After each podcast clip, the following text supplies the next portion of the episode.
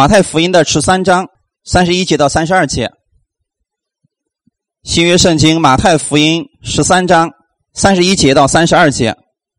我们今天分享的题目叫《天国的比喻》第六讲“芥菜种的比喻”。好，我们来读圣经，马太福音十三章三十一节到三十二节。他又设个比喻，对他们说：“天国好像一粒芥菜种。”有人拿去种在田里，这原是百种里最小的，等到长起来，却比各样的菜都大，且成了树。天上的飞鸟来宿在它的枝上。阿门。好，我们一起先来做一个祷告。天父，我们特别感谢赞美你，谢谢你预备这个时间，让我们一起能够敬拜你，帮助我们今天来寻求你的每一个弟兄姊妹。让我们在这里，我们都能够有所得着。让我们每一个人，我们在寻求你的时候，我们今天都能够找到答案。你是我们生活当中一切问题的答案，请帮助我们今天在这里能够更深的来认识你。奉主耶稣的名祷告，阿门。今天我们要分享的是天国的比喻第六讲，芥菜种的比喻。嗯，耶稣用了很多的比喻啊，在说明关于天国的事情。到今天的时候，耶稣用了一个芥菜种。大家知道，在以色列地区，芥菜种是非常小的吗？我们中国的芥菜种是不是也很小？哎，也是非常小的一个种子。这里没有说天国好像一堆芥菜种，是几个？一粒，一粒芥菜种在这个世界上起眼不起眼？非常不起眼，也许掉地上你都找不着在哪儿呢。这就是那一粒芥菜种。那么，在众多的种子当中，为什么主耶稣要选择芥菜种呢？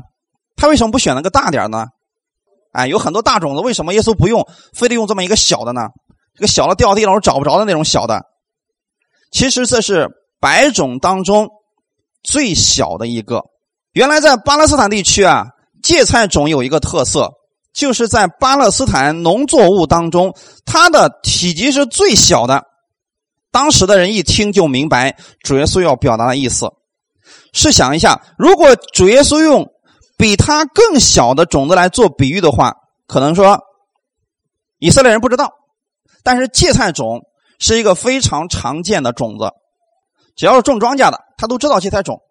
所以耶稣用了一个非常大家都认识的、都知道了一个种子来说明天国的故事，来告诉我们。天国是什么？所以主耶稣刻意选择了最小的种子作为比喻的主题，是希望当地人能够明白他的意思。因为在芥菜种这个小种子呢，是一个非常普遍的蔬菜，它是一种灌木，它其实不叫树啊。那么在主耶稣比喻当中，把它形容成最后可以让鸟能够栖息的一棵树，这就证明。它不是说今天像其他的白菜啊那么那么矮的那个种子，长成之后它是非常大的，大到一个什么程度呢？就是在以色列耶稣做比喻的这个地方啊，就这个地方的芥菜种子啊，长得是最大的，是不是很有意思？这个大到什么程度呢？一个人骑在一个马上，跟那个高度是一样的。大家能想到那有几米高吗？最高的是三米，他想这么小的一个种子，为什么你长大之后能长三米高呢？其实这就是耶稣要给我们表达的一个意思，就是你开始的时候啊，你发现这个种子很小，非常的不起眼，但是长大之后，它却是非常显眼的。在靠近加百农这个地方的芥菜种子长得非常的高大。而且能够生出枝子来，甚至可以让飞鸟在上面搭窝，可见，确实这个芥菜种是一个非常独特的一种蔬菜。那么在这里的含义究竟是什么呢？我们想到的是，主耶稣要暗示我们看到芥菜种生长的一个反常的现象，对不对？重点不是要告诉我们这个种子有多么的小，重点是要告诉我们。它生长的过程是一个不寻常的一个过程，所以芥菜是一种蔬菜，它不是一种树，弟兄姊妹一定记到，它是一种菜，它不是一种树啊。它是开了一种呃黄色的小花的一种芥菜，最后长成了一个枝叶茂密的大树，这是不正常的，是违背我们所说的自然规律的。那么耶稣就说了，天国就好像芥菜种一样。主耶稣来到世界上，他传讲的是不是天国的福音？弟兄姊妹，其实这个芥菜种预表的是教会。那么教会从哪里开始的？从谁开始的？从耶稣开始的。弟兄姊妹，其实这里边告诉我们说，教会的一开始是从耶稣开始的。耶稣就是那个非常不起眼的那个芥菜种子，对不对？到后来的时候，人们发现了他不一样了。所以今天我们就分享到，先看看耶稣。在腓立比书的第二章六到八节，我们看一下，他本有神的形象，不以自己与神同等为强夺的，反倒虚己，取了奴仆的形象，成为人的样式。既有人的样子，就自己卑微，存心顺服，以至于死，且死在十字架上。所以神将他升为至高，又赐给他那超乎万民之上的名，叫一切在上、在天上的、地上的。和地底下的，以耶稣的名无不屈膝，无不口称耶稣基督为主，使荣耀归于天上的父。我们看到一个什么样的事情呢？一开始的时候，耶稣是不是拥有神的形象？没错，耶稣基督他拥有神的形象。你可以说，耶稣他本身就是神，阿门。但是他并没有用神的强权来跟我们去。争夺什么？你想想看，如果说耶稣想要让我们服他的话，方法多不多？太多了，弟兄姊妹。就是一开始的时候，魔鬼试探耶稣那个样子，说：“你从殿顶上跳下去吧。”你知道那一跳，是不是就世界闻名了？所以耶稣想出名容易不容易？太容易了。耶稣如果想让人服他的话，他随便行一个神迹，他说一句话让这个人死了，其他的人乖乖都相信他了。这是今天许多世人特别想做到的一点就是让世人都服他。但是耶稣没有这样做，他本来有神的形象，却不自己却又不以自己为神与神是同等为强夺的，反倒怎么样呢？虚己了，一个非常尊贵的身份来到了这个世界上，取了什么形象？奴仆的形象。那么奴仆实际上在世人眼里边，就今天来讲，如果是一个奴仆的话，他的形象好不好？不是那个很高大的形象，对不对？不是一个高大上的一个形象。所以弟兄姊妹，就像那一粒芥菜种一样，它在人的手里边不是一个高大上的东西。比如说，我们上次我们分享到了关于珍珠，比如说世界上最昂贵的珍珠。这不是前段时间那个菲律宾是不是有一个人，那个珍珠被藏在他家里边藏了十年，那个珍珠价值两个多亿，他就没在意，不知道那个价值。那么弟兄姊妹，如果是这样一个东西的话，是不是很显眼？但如果一粒芥菜种放在你手里边呢，它根本就显不出什么来。所以耶稣基督他取了奴仆的形象来到世界上的时候，有没有人看出他有与众不同的？没有。所以你就想想看，当时在以赛亚书里边描述关于耶稣的一个形象是什么样子呢？他没有加型美容，就像那个嫩芽儿，弟兄姊妹知道吗？嫩芽儿出于什么？甘地呀。所以他的外表的形象，并不是那种高大帅的那种形象，弟兄姊妹，是面容枯槁。啊，让我们不觉得这个人有什么样的特别之处，就像一粒芥菜种一样，他是非常不起眼的，而且呢，常经忧患。耶稣不是说他为这个吃什么、喝什么、穿什么而发愁，他是忧愁人的心为什么如此刚硬，不接受他。所以耶稣常常为灵魂担忧，以至于说他这个面容常常是枯槁的。所以。有人就问耶稣说：“你还不到五十岁？其实耶稣在多大？三十多一点嘛，怎么能看起来像五十岁的人呢？你就可想而知，其实耶稣从早到晚，他心里面装的其实就是关于天国的福音。阿门。他来到这个世界上的时候，他太卑微了，取了人的样子，就像那一粒芥菜种一样。他到这个土里边的时候，没有人觉得他有什么大的价值一样，把他放在土里边，可能你找半天都找不着在哪儿呢。就像耶稣一样，那个时候如果耶稣在这个世界上把他放在人堆里边，你根本就看不出来，他是他如果不说话了，你根本看不出来他有什么样的跟与众人有什么独特之处。但是耶稣讲话的时候，是不是就不一样了？哎，你会发现，不管是文士也好，是当时的拉比也好，他们听到耶稣一讲话，就发现这个人跟世人是不一样的。阿门。但是面貌上其实跟众人还不如众人好呢，弟兄姊妹。所以我们看耶稣呢，他自己卑微、存心顺服，以至于死，且死在十字架上。然后神将他升为至高，这就像一个芥菜种的生长过程，是不是一样的？一开始非常的小，小到人都可能注意不到它。那么种到土里边之后，它生长起来的时候。却能比所有的菜都大，阿门。所以耶稣用这个芥菜种来预表天国的福音。教会这粒种子虽然很小，这是一个事实，就像一开始一样。你说耶稣带着十二个门徒，有谁能想得到，到今天为止，耶稣基督的福音能够布满天下呢？当时的犹太人能想得到吗？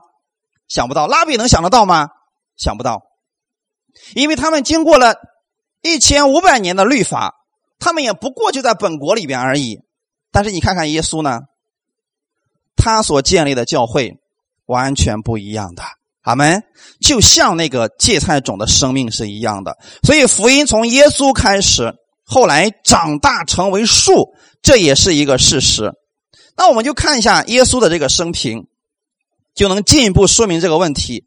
耶稣降生的时候，首先接待他的不是那个皇宫，也不是非常呃富有的家庭，是出生在一个比较穷的一个家庭当中。其实玛利亚和约瑟真的并不富足啊，弟兄姊妹知道吗？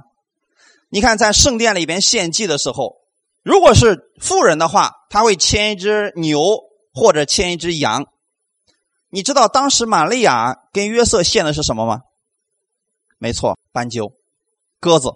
那么他们俩献这个的时候，证明什么？只有穷人才会献斑鸠，只有穷人才会献鸽子。这证明当时他们的情况是并不富足的。弟兄姊妹可知道吗？如果说这个世界上有一个人可以选择自己的出生地，那一定是谁？一定是耶稣。我们都没有资格选择我们要生在哪个家庭，但耶稣有没有这个选择权利？有，他却没有选择，他把自己放在一个非常卑微的一个家庭当中。结果呢，他生的时候也真不是时候，生到哪儿去了？生在了马槽里边。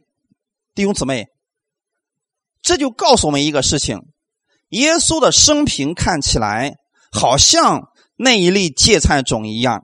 是一个平凡的人，他没有进行轰轰烈烈的环球布道，他的一生的三年多的传道事工，也不过就是巴勒斯坦的几个小城市和村庄而已。就像以赛亚当时形容说的，说他没有一个家型美容来吸引人。他死的时候，当时犹太人是不是有很多也不理解的？哎，他的一些门徒。好多都离开他了，所以对于耶稣来讲，好像就那就像那一粒芥菜种一样，把它种到土里边，这个种子死了，大家没有引起太大的一个反响。但是真正反响开始从什么时候开始的？从他死而复活之后，阿门。耶稣基督死而复活以后，这个事工就像那个芥菜种子，这个种子死了。死了以后，它是不是就变成了一个芥菜，就变成这个树开始往上长？你记得现在这个树跟过去那个种子是不是一样的东西？不是，那个种子已经死掉了，现在变成一个活的树了，它的生长力非常的旺盛。这就是我们的主耶稣基督。当他死而复活以后，他的一切就变得不再一样，就像那个芥菜种一样，它以非常快的速度在生长着。所以我们看，在约翰福音十二章的二十四节说：“一粒麦子不落在地里死了，仍旧是一粒；若是死了，就结出许多子粒来。”阿门。耶稣基督如果不死，能不能结出我们这些子粒来？不能，一定记得啊。所以说，当耶稣基督死而复活以后，他就结出了许多小基督，也就是我们，是不是被称为基督徒了？哎，然后他把这个圣灵开始分赐给所有他的儿女们。哈利路亚。这就是我们所说的一个种子的一个特点。我们在想，一粒麦子放在手里面，是不是一粒麦子？它的作用大不大？也就是一粒麦子的价值而已。但是你把这一粒麦子种在地里边，原来那个麦子是不是要死掉的？它死了以后变成了一个什么麦苗？然后这个麦苗使劲往上长，最后变成了麦穗儿。那么至今为止，你们有没有见过这样的麦穗儿？就是一粒麦子，你种到土里边，结果它长长长长成麦穗儿，收的时候还是一粒麦子，有没有这样的麦子？结出来之后最少有多少？三十个、六十个、一百粒，这就是生命的一个变化。当耶稣基督他的这个生命，他死了，别忘记他死在什么地方了，在这个世界上，阿门。他死在了这个世界上，然后他的生命开始发生变化，就像那一粒麦子一样开始往上生长。但是今天耶稣用的是，就像那个芥菜种一样，他死了以后，他这个种子开始往上发芽，开始长，开始结出小花，最后长成了一个大的树。这是教会的生长过程。阿门。耶稣基督从死里复活以后，特别是。五旬节圣灵降临以后，是不是教会就产生了？这个时候呢，这一类真正的芥菜种开始发出了它巨大的一个能量，教会产生了许多跟他一样的子粒被生出来了。阿门！这群原来没有知识的小民，瞬间变成了大有能力的传福音的巨人。当时一个毫不起眼的彼得。他一场讲道下来，三千人、五千人悔改呀。到最后发生什么情况呢？彼得的影子照在病人身上，这个病人就立刻得以痊愈了。从那个时候开始，教会开始进入了快速发展的阶段。很快就在耶路撒冷这个地方没有福音可传了。知道为什么吗？已经传遍了耶路撒冷了。这就像那一粒芥菜种，最后呢，这个芥菜种它开始生长的时候，很短的时间之内，它长成了一棵树。阿门。它的生命力绝对是极其旺盛的。那么不是说到了耶路撒冷这个福音就结束了？耶路撒冷福音传遍以后，福音开始迅速向外扩展，到了哪里？撒玛利亚。后来又在撒玛利亚全城大复兴，紧接着到了外邦的其他地方，是不是福音所到之处都以最快的速度开始向外扩展了？阿门。紧接着借着腓力，福音传给了一个太监，从那个时候开始就传到了非洲，又到了外邦的哥尼流家里边。这就是使徒行传前半部分告诉我们的。教会的快速发展的过程，其实这就是那一粒芥菜种。他死而复活以后，他的生命无人可以阻挡，直到今天为止。你们知道信耶稣的有多少吗？千万别告诉我十五亿啊，这是不准确的，只是现在信的有十五亿而已。你知道从耶稣传福音开始到今天为止是十五亿吗？一百五十亿也不止吧？已经生过多少人了？对不对，弟兄姊妹？这么多人。他们都接受耶稣了。你想，从耶路撒冷到今天我们的中国，这中间要经过多少代？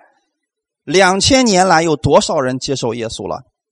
是不是一个巨大的一个树？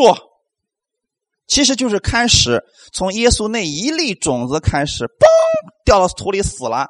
他死而复活以后，这个种子开始迅速的往上成长，变成了一棵巨大的树。阿门。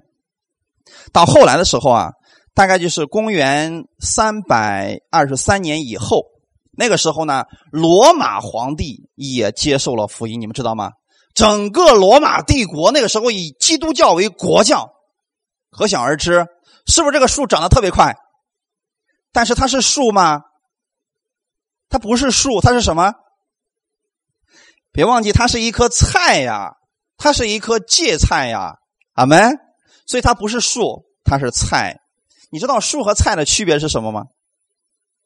菜是干什么用的？哎，一定记得啊，这就是区别了哈。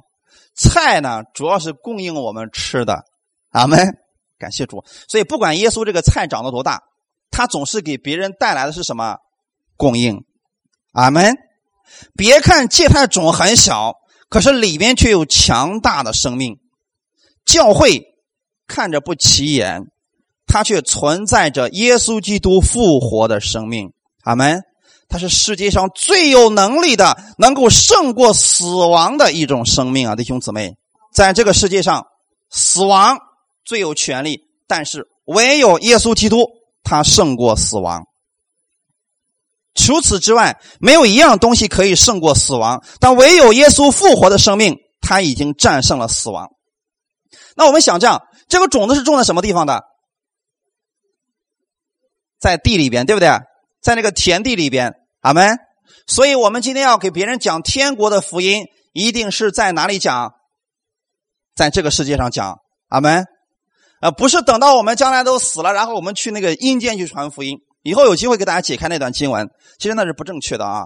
有很多说，你看那个灵去了，那个阴间给他们讲啊，不对啊，请记得，耶稣基督的福音只在这个世界上，阿门。所以，一旦我们生命结束了。临死之前，我们还不接受耶稣的话，没有机会了，只能等着将来的审判。所以，我们的机会时间其实并不多吧，也就一百年的时间啊。所以在我们活着的时候，要给那活人传福音啊，死了就不用去给他超度啊，什么？没有用的啊。所以说，这个种子是种在田里边的，这个田地就是世界。所以，教会是在哪里生存的？在这个世界上，阿门。请记得，我们不是今天说信了耶稣之后，我们变成圣人，我们都去山上跟和尚一样去生活，不是那个样子的。我们是要生活在这个世界上，并且你要影响世人的。你看今天的基督徒真的有没有做到影响世人呢？很多的时候，我们被世人影响了，你发现了没有？我们不但没有影响世人，我们还被世人影响了。就说世人呢，他觉得这个东西好，我们最后我们也觉得这个东西好，实际上。教会应该影响世人，而不是世人影响我们。大家知道吗？为什么这样讲呢？看一段经文，《马太福音》第五章十四节到十六节，我们需要一起来读一下。你们是世上的光，城照在山上是不能隐藏的。人点灯不放在斗底下，是放在灯台上，就照亮一家的人。你们的光也当这样照在人前。叫他们看见你们的好行为，便将荣耀归给你们在天上的父。阿门。所以说，你们是世上的光。这里你们指的是谁？耶稣吗？是谁？大家跟我一起说，我就是世上的光。大声来说，我就是世界上的光。阿门。所以是光，你就要发出光芒来。阿门，这是不一样的啊！城造在山上是不能隐藏的，为什么呢？你想隐藏也隐藏不了，因为你在什么山上，你是引人注目的，大家知道吗？一旦你成为基督徒之后，你知道你是引人注目的吗？当你接受耶稣之后，世人就把你抬到山上去了，你知道吗？有人说你这话是什么意思呢？你看啊，过去你没有信耶稣之前。你这个骂人，你喝酒，你吸烟，有没有人管你？没。突然有一天，你跟朋友说：“我信耶稣了。”你有一天跟跟跟喝酒，你朋友会说什么？基督徒还喝酒呢？基督徒还吸烟呢？基督徒还骂人呢？你在什么地方？你被你的朋友们造在山上去了，是不是？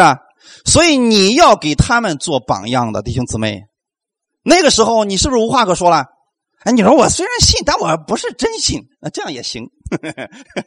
这样的话，别人就说啊，那行，那我知道了，就不会再说你了，是不是？如果你说是我是信耶稣的，那么就要做他们的榜样。哈利路亚！所以这就是这段话的意思啊。你们是世上的光，就是你要给别人带来什么？带来指引的。光在什么时候需要呃有作用？没错啊，你看啊，现在如果没有太阳光的话，我们都在黑暗当中了吧？所以我们需要光，就是有光的时候，我们知道前面的路怎么走了吧？世人不知道路在哪里，他们需要的是我们来带领他们。阿门。他们不知道天国在哪里，你知道我知道，你知道在耶稣那里。阿门。所以你要把他们带到耶稣的面前来，这个事儿不要隐藏，隐藏不住的啊。所以这说人点灯不放在斗底下，是放在灯台上照亮多少人？一家的人。所以如果你一家里边你已经接受耶稣了，请记得把你的光照亮你的一家人。怎么照，弟兄姊妹，请记得不是这里照啊，不是这里照啊，不是嘴巴说赶紧信耶稣吧，看你那个德行，我要祷告让神改变你，嗯，这是不行的啊。这个时候怎么做呢？让你的好行为来感动他们改变。阿门，能理解吗？看到了没有？你们的光也当这样照在人面前，叫他们看见你们的什么好行为。所以我们今天讲。恩典的福音，耶稣基督的恩典会带出好行为。如果你一边说我是我是接受恩典的，上帝的恩典在我身上，你带出来是个坏行为，只能证明一件事儿：你不懂得什么是恩典。大家明白了吗？一个明白恩典的人，他带出去的一定是好行为，并且能够影响他的家人。阿门。你说那个时候，我们都是期望我们的家人改变的时候，其实最好的方式是我们先改变了，我们的家人就改变了。哈利路亚。然后说，便将荣耀归给你们在天的父了。说过去的时候，我们这个嘴巴老是骂人啊，这个老是啥活都不干。突然有一天你信耶稣了，变得可勤快了，这嘴巴可甜了。哎，没事的时候，老公这个好那个好，老是夸她。就她老公说：“我得去跟你信耶稣。”啊。这是一种吸引力啊，弟兄姊妹！你别过去的时候你就骂他，信了耶稣之后你说：“哈，我是神神，我是神儿女，我是荣耀的这个公主，你必须给服侍我。”她老公说：“这是什么样的神？嗯，是不是也是反作用了？”所以弟兄姊妹，这个是重要的。耶稣基督他就像那一粒芥菜种一样，但是他生长起来之后，他有没有夸耀？他给世人带来的。仍然是供应，阿门，仍然是供应，弟兄姊妹。然后我们就看下面一句说什么呢？说等它长起来的时候，比各样的菜都大。耶稣有没有跟树去比较？为什么没有跟树去比较，而是跟菜比较呢？你看啊，这里边说的是芥菜种，对不对？说这个芥菜长起来之后，比各样的菜都大。为什么不说比各样的树都大呢？因为它本身就属于菜，它不是树，阿门。所以他不去跟那个树比较，他是跟菜比较的，弟兄姊妹。我们今天弟兄姊妹，我们相互比较，应该比较什么？今天我领受到了耶稣的恩典有多少，然后我给出去，这是我们需要比较的吧？而不是嫉妒纷争比较啊！你看看你脸上又长了个痘啊！你看看你的好行为啊，没有。不是这样来比较的，我们比较的是今天我是不是比昨天别人传的福音更多一些了，就是给别人供应的是多少了。阿门，这是重要的，弟兄姊妹。对我们来讲，它成为了一个树，被各样的菜都大。后面还有一句话是什么？天上的飞鸟来宿在它的枝上。阿门，弟兄姊妹，请听好了，你们认为这个飞鸟指的是什么？我们有没有前段时间我们讲比喻有没有讲过飞鸟？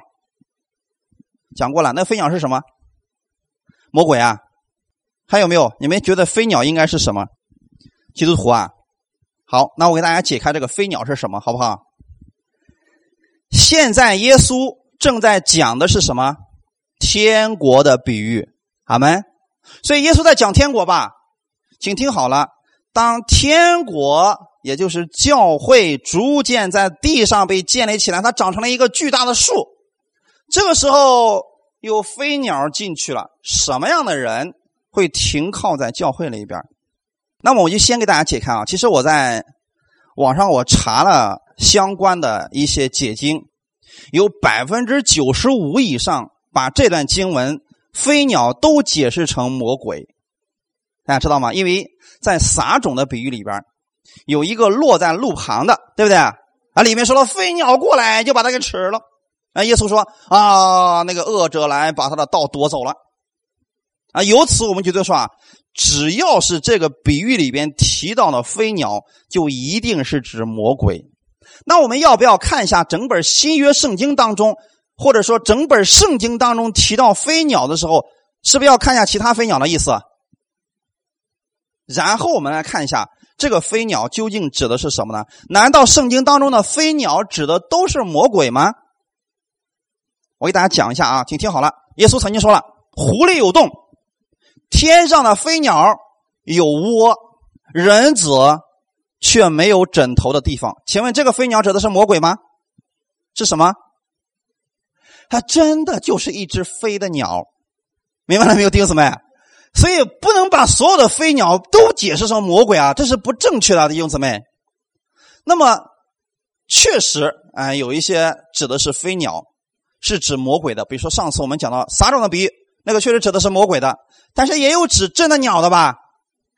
好，我们先来看一下，如果是魔鬼的话，这个正确不正确呢？他们是这样来解释的：说这个飞鸟指的就是魔鬼。教会小的时候啊，哎，这个魔鬼呢？不容易躲藏啊，所以一旦教会大了以后啊，这魔鬼就混进教会里边去破坏教会的工作。弟兄姊妹，这个说法正确不正确？这个说法是正确的。也就是说，当教会被建立起来之后，有没有魔鬼过来做破坏的工作？有，一定是有的。但是这个里边不能把飞鸟解释成为魔鬼。确实，教会当中会有魔鬼的工作。许多人在没有信耶稣之前，他们从外边看教会啊，就像一群天使一样。你们知道吗？外面的人看你们就跟天使一样，就是不犯罪，行为可好了，嘴巴可好了，呃，见谁都说好听的。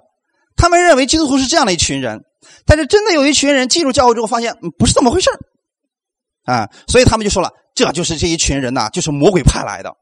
其实啊，这种说法呢有点牵强啊。所以弟兄姊妹，教会当中有人也这这么解释说啊，说魔鬼的工作呢，就是在教会当中混在其中，散布纷争，相咬相吞啊，毁谤造谣，拉帮结派。教会里面有没有这些事情？有，但是不能够把这段里边的飞鸟解释成这个魔鬼的工作。这个呢？是不正确的啊！过一会儿我给大家讲为什么不正确。教会当中确实会有魔鬼在做破坏的工作。我们上次讲到了麦子和稗子的工作，是不是确实会有稗子？啊，这些人确实会在做一些破坏的工作。所以说，魔鬼进入教会，他的目的是不让我们领受基督的供应，希望我们互相攻击，希望教会分裂。这确实是魔鬼的工作，但是本文当中，它不是这个意思。为什么是这个意思呢？我给大家讲一下啊。你看，里边有一个非常重要的词，叫“天上的飞鸟来怎么样在它的枝上宿”是什么意思？其实我一开始我我没我没太在意这句话的意思。我也觉得说飞鸟来了过来休息一下。如果说飞鸟过来只是休息一下，那一定指的是魔鬼。对不对？如果说只是飞鸟过来在这休息一下的话，你解释成魔鬼完全正确。但是这个词我后来去查一下希腊原文，你知道这句话这个“宿”的意思是什么意思吗？居住，是住宿在那个树上了。也就是意思是什么？在上面搭了一个窝，他把那个菜当成什么了？当成家了。弟兄姊妹，魔鬼会不会把教会当成他的家？不会。所以说我给大家说，这段经文要是真解开了，你就明白了。其实如果解释成魔鬼的话是不正确的，因为魔鬼不会把教会当做自己的家。阿门。哈，所以这里的飞鸟呢，指的不是魔鬼，不是魔鬼啊，弟兄姊妹。虽然刚才他们所说的那些都是正确的，确实有魔鬼的工作，但是魔鬼不会在教会里边搭窝居住，这是不正确的。呃，只要是他不属于这个教会的，也就是不是真信的，他不会把教会当做他的家，理解吗？也就是说，迟早有一天他是会离开的。阿门。看一段经文啊，《铁撒罗尼迦后书》的第二章二到三节，我们一起来读一下。我劝你们，无论有灵、有言语、有冒我名的书信。说主的日子现在到了，不要轻易动心，也不要惊惶。人不拘用什么法子，你们总不要被他诱惑，因为那日子以前必有离道反教的事，并有那大罪人，就是沉沦之子显露出来。在这里有一个非常重要的词，就是耶稣基督再来之前，一定会有什么样的事情呢？离道反教的事儿，那么离道反教是什么？指的是什么？其实很多人理解释是许多人不信耶稣了，许多人行为可败坏了，是这样的吗？其实这一段经文我们中文翻译的有点过了，它在原文的意思就是在耶稣基督没来之前，许多人将离开教会。你看啊，如果说这个地方不是他的家。他在这儿待一个月、两个月，行不行？行，但你让他一直待到死，他是做不到的。中间他一定会离开。如果这儿是他的家，就算他离开了，会怎么样？会再回来的。所以说，家跟一个暂时住的地方是不是不一样的？弟兄姊妹，这就是区别的弟兄姊妹。所以，对我们来讲，我们在耶稣基督那个日子来之前，一定会有人。离开教会，就说我不再信了。真的，以后你再也看不见这个人信了，直到这个人死，他都再也不信了。有没有这样的人？这就是后面所说的必有离道反教的事，就是有人会离开教会。他实际上是什么？实际上是什么？他是沉沦之子。不过在那个时候怎么样？显明出来了而已，弟兄姊妹。所以原文在这里离教反反教的事，指的就是啊离开教会。在末时的时候，必然有人离开教会。原因很简单，他不是在这搭了一个窝，他只是暂时的在这里边逗留一下。比如说，异端进入教会之后，他不是把这个教会当做他的家，他是干什么的？他是来做破坏的工作的。一旦破坏工作完成了呢，他就到下一个。窝里边去祸害别人了，所以这就是异端的特点。他把人的信心祸搅，让人不再信耶稣了。所以说，这就是沉沦之子。他并不是住在教会当中了。我现在所说的这个教会啊，不是指我们这个教会，它指的是什么？整个以耶稣基督身体所建立起来的教会。阿门。感谢主啊！所以教会中虽然有拜子，这些拜子你看到没有？他一开始是。是跟麦子在一块的吧？到后期是要被拔掉的啊，弟兄姊妹。有一些不信的人被魔鬼利用了，但这里我们看出来了，飞鸟指的并不是魔鬼。阿门。那么飞鸟到底指的是什么呢？我们需要看一段经文，旧约圣经的以西结书十七章二十三到二十四节，我们需要一起来读一下，在以色列高处的山仔上。它就生枝子、结果子，成为佳美的香柏树。各类飞鸟都被宿在其下，就是宿在枝子的荫下。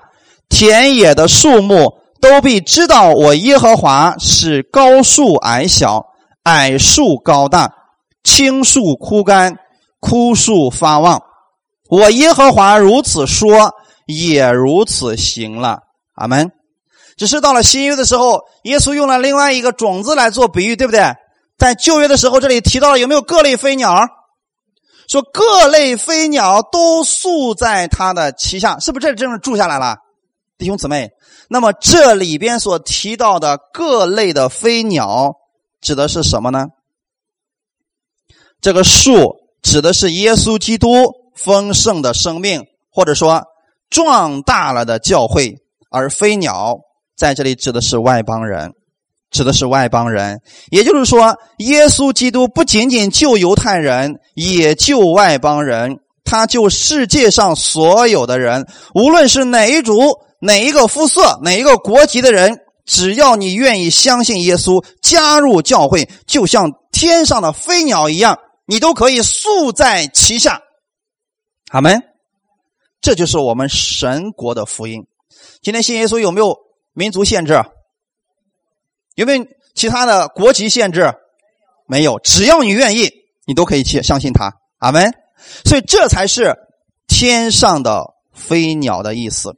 所以弟兄姊妹，我们仔细的阅读圣经，我们便会知道，芥菜种的比喻主要指的是天国的比喻，天国的壮大过程。他讲的是，当教会壮大以后，什么样的人可以来到里边来住下来，成为家人？什么样的人可以？只要你愿意，都可以。阿门。只要你愿意进来，愿意相信，你都可以的。哈利路亚。所以说，真正的飞鸟应该指的是外邦人啊。那么有没有其他的其他的解释呢？我们看一下《罗马书》第九章二十五到二十六节，我们一起来读一下。就像神在何西阿书上说：“那本来不是我子民的，我要称为我的子民；本来不是蒙爱的，我要称为蒙爱的。从前在什么地方对他们说：你们不是我的子民，将来就在那里称他们为永生神的儿子。”阿门。这个呢是个将来史。到罗马书的时候，是不是这个已经成就了？因为罗马书是不是只写给外邦人的？写给外邦人，指的说你们过去不是，就像你们是天上的飞鸟一样，呃，那么现在呢，这个巨大的菜，你若愿意在这儿搭窝呀，欢迎你过来啊。所以说，欢迎他过来，是在这儿能够住宿下来的。哈利路亚。然后以赛亚书的十一章第十节，我们再来读一下：到那日，耶西的根立作万民的大旗。外邦人必寻求他，他安息之所大有荣耀。阿门。那么这样的话，弟兄姊妹知道吗？那么住在那儿是不是指的是他的安息之所？当这个鸟准备住在那个地方的时候，那个地方就成为他的安息之所。耶西的根指的是谁？耶稣基督呢？立了一个万民的大旗啊，就像那个。今天我们所讲的那个芥菜种的树一样，是不是？那个巨大的菜，现在已经旗已经立起来了。外邦人必寻求它。你可以指的是什么？天上的飞鸟，是不是？哎，飞着，然后呢，终于看见了这个菜，然后你可以把这颗菜当做你的安息之所，而且是大有荣耀的。大家知道，一只鸟把窝搭在菜上。跟窝搭在树上有什么区别吗？我们的董子们一下就想到了啊！如果说我们是那只飞鸟，我们把窝搭在菜上面，你连飞出去的时间也都省了。想过这个问题吗？因为在这个芥菜种的上面啊，它结出来有很多黑色的小粒儿。如果你把窝搭在那个地方，哪一天啊早上起来。你起来之后不想动弹了，就随便一扬头，刚刚敲两下就够你吃了，你知道吗？这是什么之所？安息之所呀。那如果你把窝搭在树上，请问你能吃着吗？哎，如果搭在树上的话，对不起，你得出去找，就得找食物了。但如果搭在菜上，恭喜你呀，菜本身就是你的食物了。哈利路亚。所以，如果你把你的窝啊，其实不能称为窝啊。你把你的安息之所搭在基督里边，知道这意味着什么吗？它本身就是供应。阿门。如果你把你的家现在住的那个房子当做你的家，这个房子能不能给你带来供应？你要吃东西是不是还得去菜市场买菜？但是如果你把基督当做你的家的话，它本身就是你的供应。哈利路亚！所以说，对我们来说，福音真的是好的不能再好的一个东西了。哈利路亚！对于鸟来说，省事不省事？一切供应都有了。你别忘记，它是芥菜种啊，这是个芥菜啊。也就是说，吃的时候有没有水分？哎，连喝水的事都省了。也就是说，耶稣基督给你的供应是全备的供应。哈利路亚！这就是大卫啊，他常常默想神的恩典。所以大卫这个人，他无论遇到什么事情啊，他都是非常感恩的。所以大卫有一个愿望是什么呢？我来一起读一下诗篇二十三篇第六节。我一生一世必有恩惠慈爱随着我，我且要住在耶和华的殿中，直到永远。阿门。是不是大卫的心心思？他说什么呢？我这一生一世啊，神的恩惠总是伴随着我呀。我只做一件事就够了，就是住在耶和华的殿中，直到永远。今天我们住在耶稣基督里边他的恩惠慈爱也是伴随着你的，阿门。所以，当你愿意接受耶稣的时候，那么神的这个恩典就在你的身上了，哈利路亚！而且是直到永远的。最后的时候，我们再来看一段经文，在约翰一书第二章二十四到二十五节，我们一起来读一下。论到你们。勿要将那从起初所听见的常存在心里。若将从起初所听见的存在心里，你们就必住在子里边，也必住在父里边。主所应许的，应许我们的就是永生。阿门。看到了什么事情呢？今天神告诉我们说啊，勿要。将那从起初所听见的常存在心里边。你们一开始信耶稣的时候，你们听见的是什么？遵守十条诫命吧，要不然等着神收拾你吧。谁是这样传福音的？你们起初所听到的是什么？耶稣爱你，是不是我们起初所听到的？无论你遇到什么事情，你来寻找他，他必然给你成就。我们起初听到的是不是都是这些东西啊？问题是随着我们信仰年龄的不断增长，我们这个菜是越长越小，最后呢枯萎了。啊！一想起祷告说主啊，你说我今天的祷告到底符合不符合你的心意呀？我们在一开始刚刚信主的时候，你会不会想这个事情？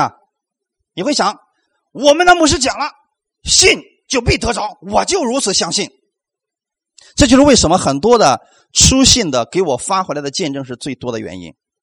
他们一开始用不用考虑这个合不合神的心意啊？这个是符合圣经的，不是？他用不用考虑这些事情啊？他不考虑，他只说了：“我知道，我今天接受耶稣了。呃，这个是我们的传道人说了，圣经上说了，神是爱我的，所以我祷告，神就给我成就。他就是相信，单单的相信。阿门。所以神说了：你勿要将那从起初所听见的。”常存在你心里边，不要把今天的这个人的一些想法呀、一些理论啦、一些翻来覆去的一些神学观念啦，把这些东西存在你心里边，存的越多，你对神越没有信心。这里说了，若将起初所听见的存在你们心里边，你们就知道你们必然是住在子里边的，靠的不是你的行为，是什么？相信，阿门。当你接受耶稣的时候，你就已经住在了子里边。指的是谁？耶稣基督。阿门。所以今天我们应该相信，我们所有的人，我们把窝搭哪儿去了？都在耶稣基督里边了。阿门。而且这个菜可大了，你随便吃，能不能供应？能，哎，你要相信啊！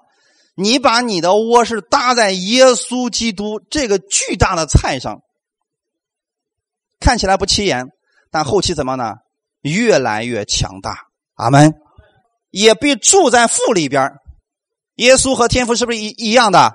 所以你当你知道你住在基督耶稣里的时候，你就住在天父的里边。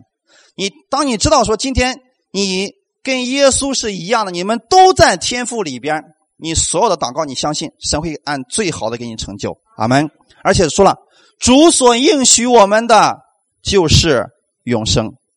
我们过去的时候啊，我们跟神的国无份，我们跟天国无缘。但是今天借着耶稣基督的十字架，我们跟神和好了。阿门。就像起初的时候一样，这个教会看起来不怎么样，但是他的生命死而复活之后，他的生命是巨大的。哈利路亚！所以不要轻看了那在你们里边的力量。今天你说了，我给别人传福音了，他们不信呢，不要灰心，你尽管去给他们种下种子，就像芥菜种一样，对不对？你对这个人说：“今天信耶稣吧。”他说：“我不信。”不要紧，有没有种下芥菜种？哎，就像一粒小小的芥菜种，你撒到他那个土里边去了。那么这个种子一旦发芽之后，就像那个芥菜一样，蹭蹭蹭蹭蹭蹭蹭，一下子就会比所有的菜都大的。阿门。那个时候就能够给他带来供应的。哈利路亚。所以对我们来讲，我们今天不管。这个人能不能接受？我们有机会的情况下，还是需要去给别人传福音的，因为教会的力量是巨大的。你别忘记，今天不是靠着你的能力，靠的是谁？圣灵的能力。阿门。你是给别人的心里边种下了这个小小的看不见的这个芥菜种，但是它的力量却是圣灵的生命力。这就是我们生命被改变的过程。你知道过去的时候。有多少人给我们心里不断的种下种子吗？突然有一天有个种子发芽了，你信耶稣了，对不对，弟兄姊妹？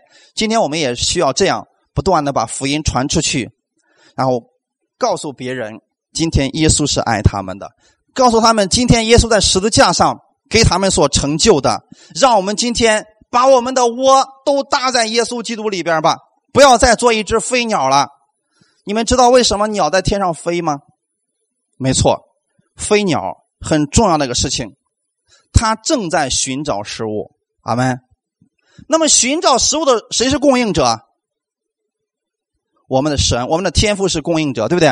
因为耶稣曾经做这个飞鸟的这个事情的时候说啊，说你们不要为明天忧虑。你们看天上的飞鸟，它不种也不收，也不积蓄在仓里边，你们的天赋尚且养活他们。谁是供应者？我们的天赋是供应者，阿门。但是今天有了一个更好的应许，知道是什么吗？这个巨大的菜已经长起来了。突然，天父对这只飞着的鸟说：“哎哎，来来来，把你的窝欢迎搭在这个地方。从此以后不用再风吹日晒的出去飞了，以后就在这搭窝，想吃就吃吧。”这个鸟突然说：“不，我得自己找。”是不是那也不信的？哎。那这个时候呢，我们天父中说魔鬼，你不能把鸟说成魔鬼吧？它只是一只没有接受、不愿意搭窝的鸟而已。那么它飞它的好了。你遇到下一只会怎么说啊？欢迎来这儿搭窝吧，阿门。所以我们今天其实给世人讲的是什么呢？把你们的安息之所搭在耶稣基督里边吧，这里有长久的供应，阿门。无论你们遇到什么样的问题，把你们的问题带到耶稣基督里边。神他会帮助你，天父会亲自来供应你，阿门。因为神给我们有应许，就是要让我们得着永生。永生的意思是丰盛生命的祝福。神要把他丰盛的生命今天赐给你。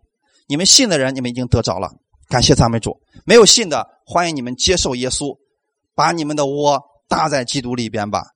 好，我们一起来祷告。天父，我们特别感谢赞美你。谢谢你今天借着这样的话语再次的帮助我们，你让我们知道，我们在这个世界上，我们有一个安息之所，就是耶稣基督。是的，耶稣，你在这个世界上的时候，你没有找到安息之所，你说狐狸有洞，天上的飞鸟有窝，但人子却没有枕头的地方。但是最终你在十字架上，你找到了安息之所。天父，我们谢谢你。我们知道十字架也是我们的安息之所，因为那里耶稣为我们成就了一切，就像今天的教会一样，天国的比喻一样，它是一个芥菜，是一个巨大的树。我们今天把我们的安息之所，我们搭在了耶稣基督里边。我们知道他是我们永久的供应者。当我们不断的领受耶稣基督这样祝福的时候，我们也愿愿意把这样的祝福传递出去。我们愿意把基督的光照亮给世人，照亮给我们的家人，让他们看见我们的好行为而发生改变。感谢赞美主，谢谢你这样的供应我们，这样的顾念我们。感谢赞美主，愿一切荣耀都归给我们在天的父，奉主耶稣基督的名祷告，阿门。